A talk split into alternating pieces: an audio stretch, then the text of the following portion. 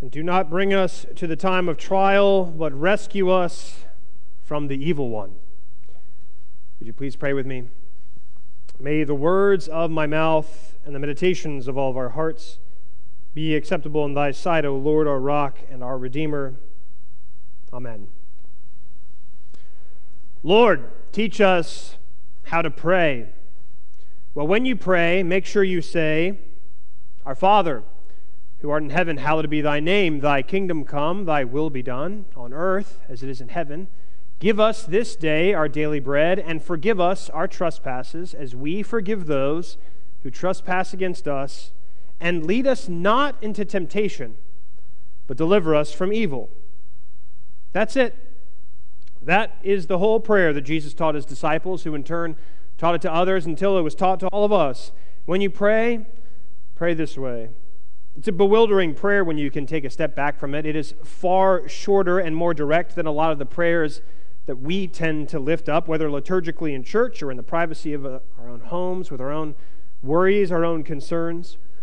Perhaps the brevity and the directness of this prayer stems from the fact that right before Jesus teaches the prayer, he says to his disciples, Don't heap up empty phrases like other people do, for they think they will be heard because of their many words. Don't be like them. Your Father in heaven already knows what you need before you ask. The Lord knows what we need before we even ask. That's a rather stark claim right before telling people to. I mean, what difference does it make that God knows what we need before we ask? How exactly does God know what we need? Jesus teaches this prayer in the middle of his Sermon on the Mount, and when he concludes the sermon, he cleanses a leper, he heals a centurion's servant, he helps many who gather at Peter's house, but the crowds grow so large that he says, Let's go to the other side of the sea. And they get out. A windstorm arises on the sea, the boat is languishing under the power of the waves, and for some reason, Jesus decided to take a nap. It's good to know that even the Lord needed a Sunday afternoon snooze every once in a while. Jesus is asleep in the bottom of the boat. The disciples, of course, frantically rush into the cabin and they begin to shake him. Jesus, Jesus, save us. We are about to die. Water is creeping up to their kneecaps. They hold on to the sides of the boat because it's rocking to and fro. And Jesus yawns and he stretches and he says, Why are you so afraid? Why are you so afraid? He gets up. And he speaks, and at the sound of his voice, the wind and the waves stop, and there is a dead calm. And the disciples, of course, they're amazed, and they say to themselves, Who the H-E double hockey sticks is this guy? That even the wind and the sea obey his word. Do you see, God knows what we need because God in Christ is in the boat with us. God knows what we need because God is with us. Now, contrary to the purveyors of the so-called prosperity gospel, do you know about the prosperity gospel? If you just pray hard enough, you'll be healthy and you'll be wealthy. If you pray hard enough, you'll be fit and you'll be rich. Now, contrary to that forming of the gospel, the Christian life, discipleship, is no safe harbor secure from storms and struggle. In fact, taking your cross to follow Jesus only guarantees that you're going to encounter all sorts of problems that you would not have had it not been for Jesus interrupting your life. Which is why, oddly enough, we, like disciples, can shout out, Lord, save us. But when we pray this prayer, when we pray this way, we're not asking for some sort of enhanced understanding of our lives. We're not calling for the Lord to make our dreams come true. We're not even requesting for some zest and pep to be put into our step. Instead, Jesus says, when you pray, pray to be led not into temptation, but to be saved and delivered and rescued from evil.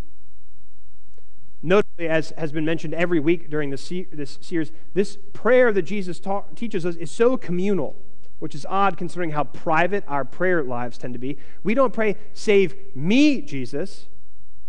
We say, rescue us, deliver us, save us, Lord. Again, we're all in the boat together.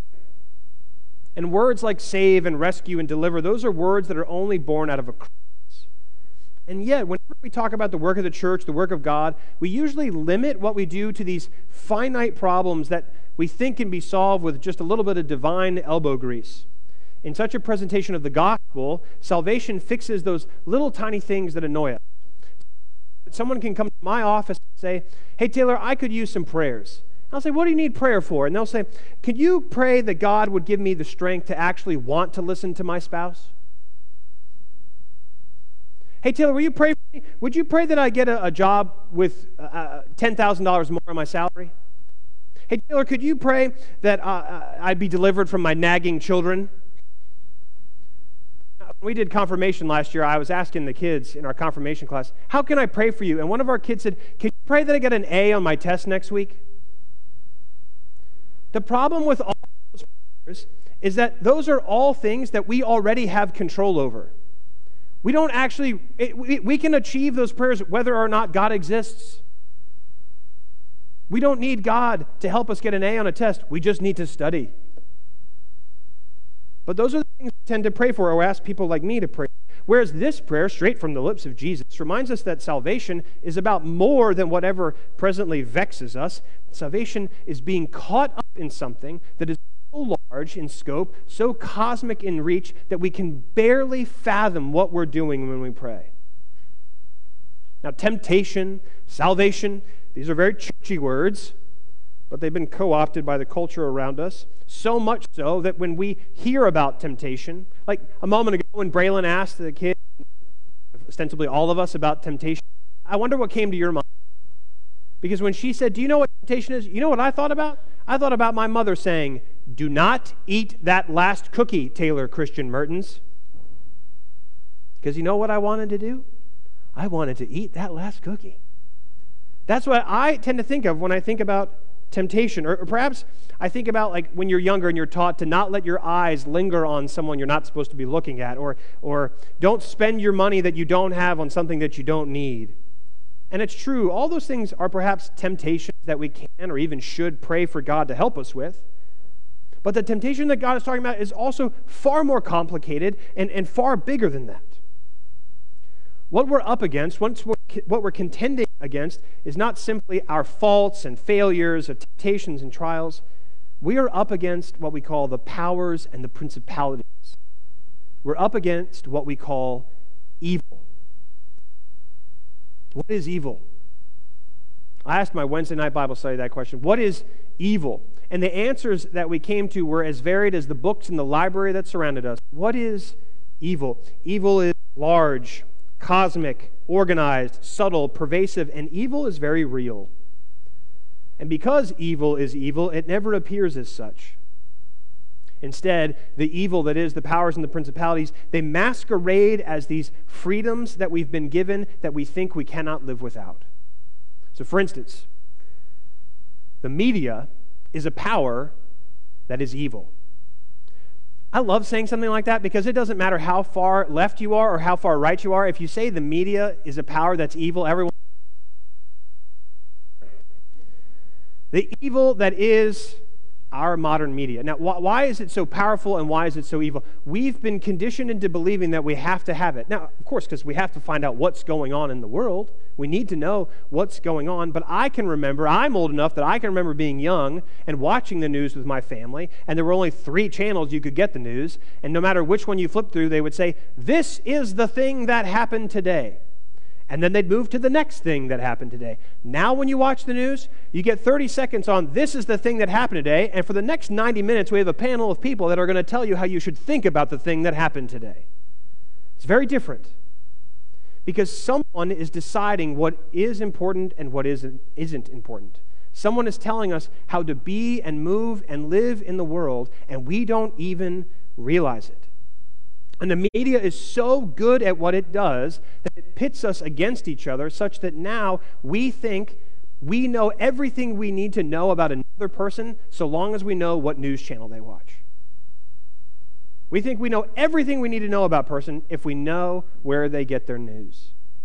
And the media is even worse because they know that bad news keeps our attention more than good news, which means we'll watch more commercials, which means they'll make more money, and we're caught up in this cycle and we don't even realize it. You wouldn't believe how many of you have come to my office and said, you know what I wish I could do? I wish I could stop watching the news. It's a temptation that we don't even really know that we're tempted by.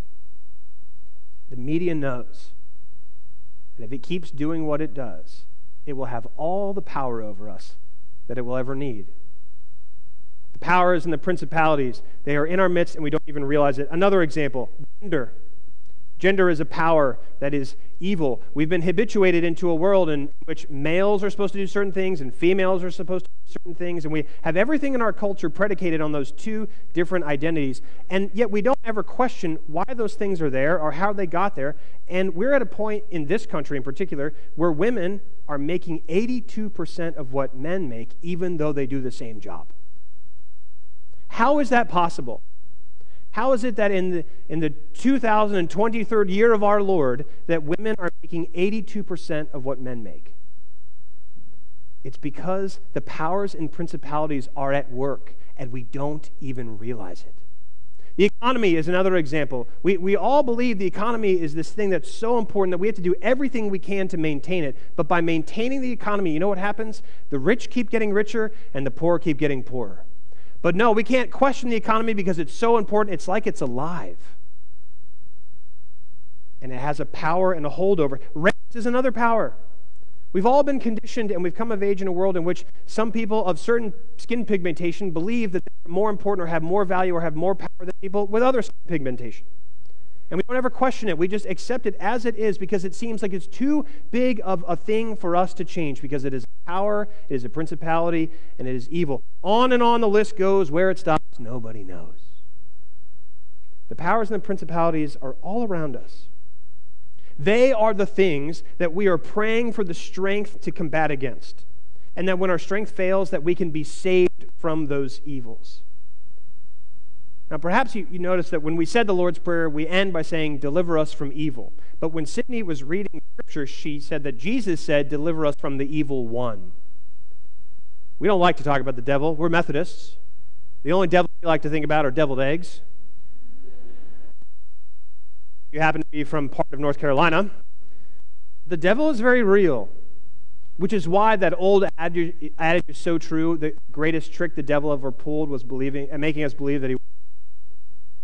Because the one pulling the strings behind the powers and the one that's pulling the strings behind evil is the devil.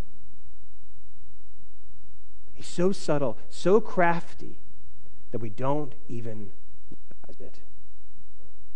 Eugene Peterson, this great writer, pastor, who translated what he called the message that some of you and some of us like to read every once in a while. Peterson was having a tough moment in his prayer life, and he had a friend who was a nun, and he went to her and he said, I'm having a hard time with the Lord's Prayer. And she said, oh, isn't it? Oh. She said, because people like you, Eugene, you're all the same. You're so naive about evil. You're so naive about the devil. You know everything about sin, but you know nothing about evil. The prevalence of evil, the stench of evil, how evil shows up even in holy places, like a monastery or a church. It's too mysterious for you. So instead, you make cartoon characters out of evil so that you don't have to deal with it being in your house or your work, crouching at your door every time you open it. Or else you deny that it's real and you label everything that's wrong in the world as a sin because you think you are in charge of sin and that you can fix it. But there are some things, Eugene, that you can't fix. Perhaps that's why at times there is a lack of boldness in our prayers.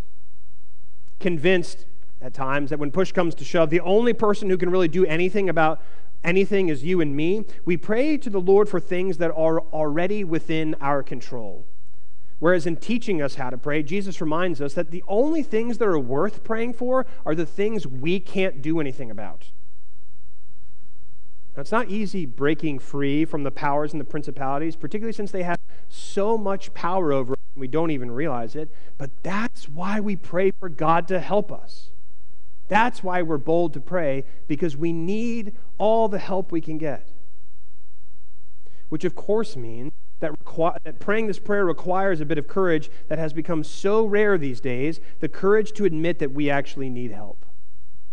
That there are some things we can't do on our own. There are some things that are out of our control. The bravest thing we can ever do is ask for help, which is why we so seldom do it. And yet every time we say the Lord's Prayer, we are asking for God's help. That Jesus teaches us to pray is the wild declaration that God wants us to pray, that God wants us to speak up, to voice our opinion, to ask for God's help. And the claim of prayer is far more astonishing than we often make it out to be. The author of the cosmos, the one who made a way through the Red Sea, the one who delivers his son from certain death, not only listens to our prayer, but acts according to our prayers. Therefore, we should boldly pray prayers that are big enough that only God can bring them to fruition.